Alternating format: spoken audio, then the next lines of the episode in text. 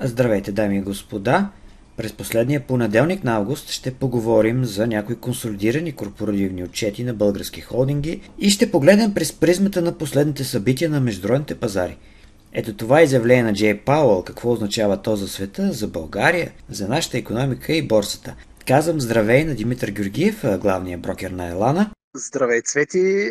Благодаря ти. Надявам се, че и ти, и нашите така, клиенти и инвеститорите на борсата си изкарвате едно хубаво и горещо лято толкова горещо, колкото е горещо на финансовите пазари, защото те не скочаят и се случват а, много неща. На, на, на глобалните пазари буквално за седмица се случва толкова, колкото обикновено за 6 месеца или дори за година. Живеем в интересни времена.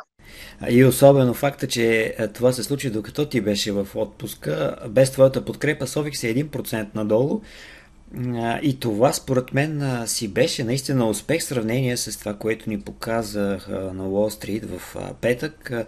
3% спад след изявлението на Джей Пауъл. Е, искам да кажа няколко думи за него, защото а, не съм използвал тази възможност, а, но ми се иска и да чуем после твоето мнение. Как ти виждаш, а, вероятно по по-различен начин, като по-активен трейдер, как ти виждаш а, ситуацията около Централната банка. Това, което аз видях в думите на Джей Пауъл, не е кой знае каква промяна, а по-скоро е приемането и обясняването на реалността. Джей Паул успя да погледне малко по-различно на нещата този път, да ни покаже, че ситуацията а, с економиката и с финансовите пазари не е толкова проста, колкото те ни я показват след всяко заседание. Тоест, повишаваме лихвите, леко намаляваме темповете, но економиката е добре. Нещо, което звучеше добре от политическа гледна точка.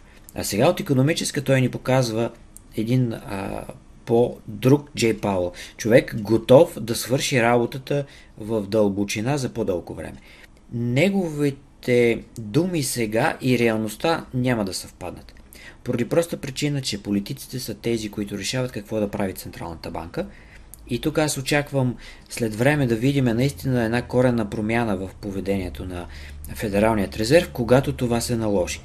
Но Джей Пауъл ни каза, че то няма да е това, което очакваха пазарите. Тоест, лихва от 2-3-4% зависимост от там, където започне промяната и то много бързо тя да отиде на нула по подобие на това, което се случи 2020 година с COVID-кризата. Някакси това отрезвяване на, на, на събитието, нещо, което смятам, че всеки инвеститор, особено професионалните, големите играчи, е, го знае много добре.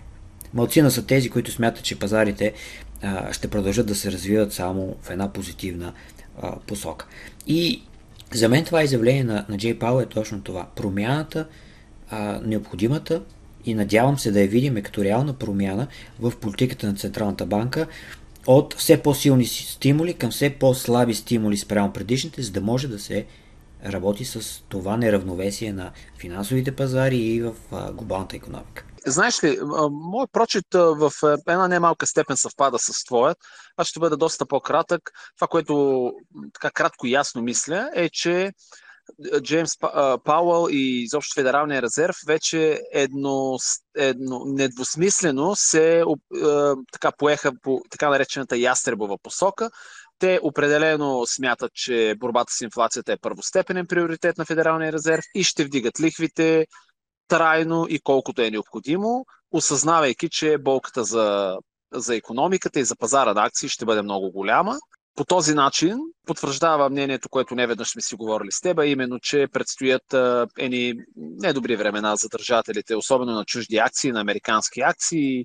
Лично моето мнение е, че пазара все още и към този момент изобщо не, все още не е оценил, не е дисконтирал тази парадигма на едно трайно повишаване на лихвите, което предстои и което ще се случи въпреки е, очевидното забавяне в економиката в Штатите. В Европа нямам съмнение, че през зимата ще видим рецесия, в Штатите вероятно също. И също като теб мисля, че след този агресивен и не твърде кратък период на повишаване на лихвите. След това пък относително бързо ще отидем в другия режим на понижаване на лихвите, т.е. няма да има един период на флет лихви.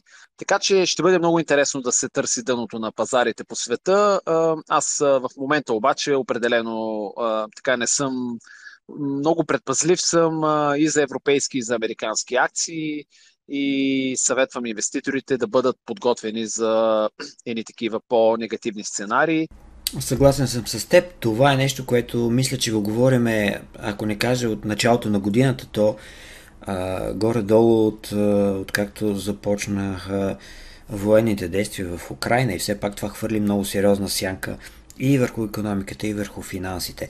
Но нека да поговорим за, може би, най-важните новини за фондовата борса от последните няколко дни. Два Две, два холдинга заслужават да обърнем специално внимание на техните отчети. Аз ще започна с доверие Обединен холдинг, защото тук идват наистина много добри новини и този отчет за първото полугодие, който включва резултат на банките, в някаква степен потвърждава тази тенденция за изключително добри резултати. Говориме за почти отвояване само на нетния лихвен, лихвен доход, т.е. какви приходи има банката от лихви, какви разходи.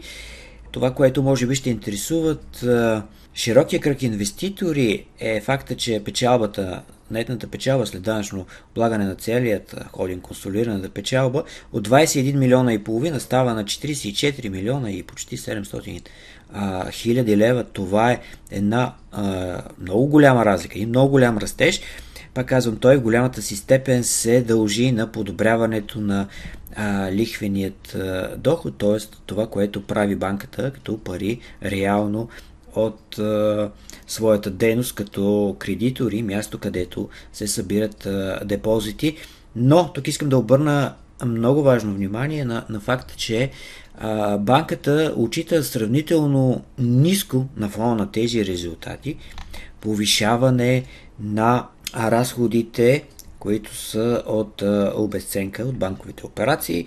От 2 милиона и половина за първото полугодие те се покачват на 6,6, 6,6 милиона лева, което ни показва две неща. Все още нямаме засилване на, на влушаването на а, кредитния портфел.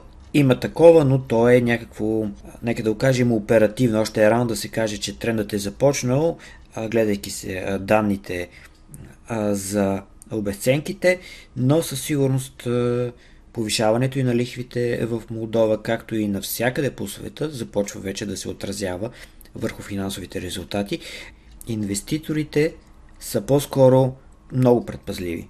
И с това, което говорим за международните пазари, и с факта, че влизаме в а, все по-опасна ситуация от гледна точка на а, рецесията.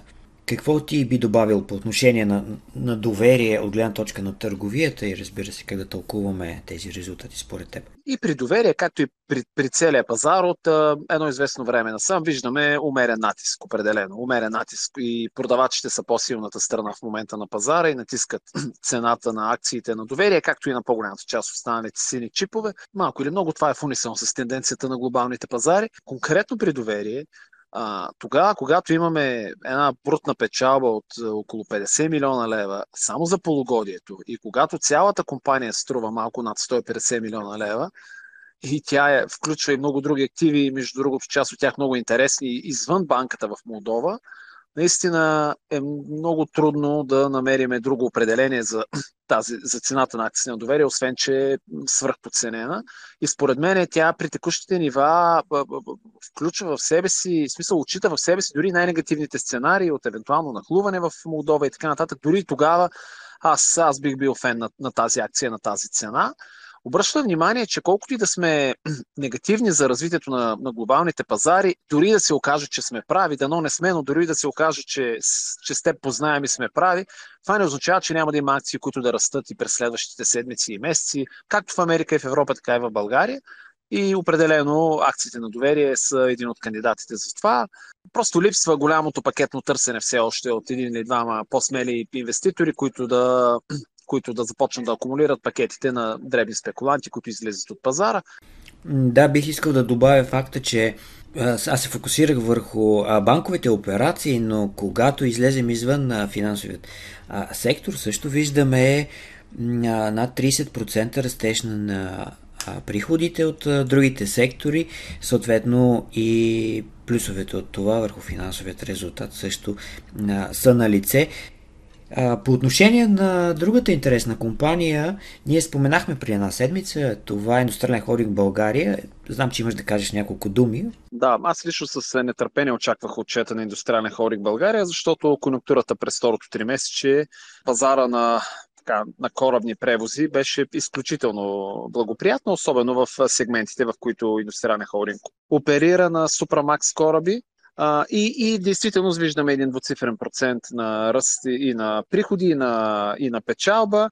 Често казвам, аз очаквах дори а, още по-впечатляващи цифри, но вероятно част от обяснението се крие в факта, че когато човек се задълбае в отчета, вижда, че сякаш ставаме свидетели на едно а, преливане на, от, тайм, от а, project чартери към, към time чартери. Тоест вече вероятно компанията, от, това, от моя прочит на отчета е, че компанията всъщност вече а, много силно е намалила дела на еднократните така наречени travel чартери или не съм сигурен за точния термин, но, но, но проект, при който някой не има кораба за един курс от единия край на света до другия и го връща обратно и приключва към така наречените тайм чартери, при които имаме едно дългосрочно наемане за няколко месеца, може би за 6 месеца, за 12 месеца и така нататък при което вече ще видим един е, изгладен ефект и ще видим ако това е случаят, то ще видим и в третото три месече продължаване на, на берене на плодовете от а, изключително високите цени на корабни превози,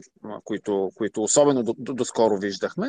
Тя е като доверие с пи, в зависимост от това как го смяташ, общо взето 2-3. Припомням и, че има обратно, т.е. гласувано обратно изкупуване до цена 3 лева на акции. Дали и когато още се активира вече е съвсем отделен въпрос.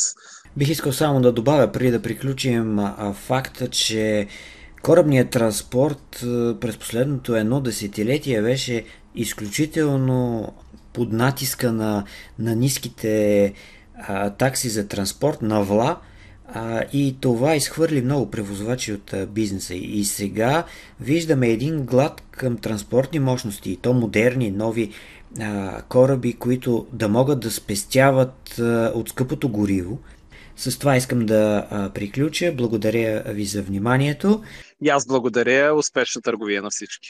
Освен в YouTube, може да ни намерите в Google Podcast, Spotify и Deezer. Достатъчно е да напишете в търсачката подкастът на Елана Трейдинг.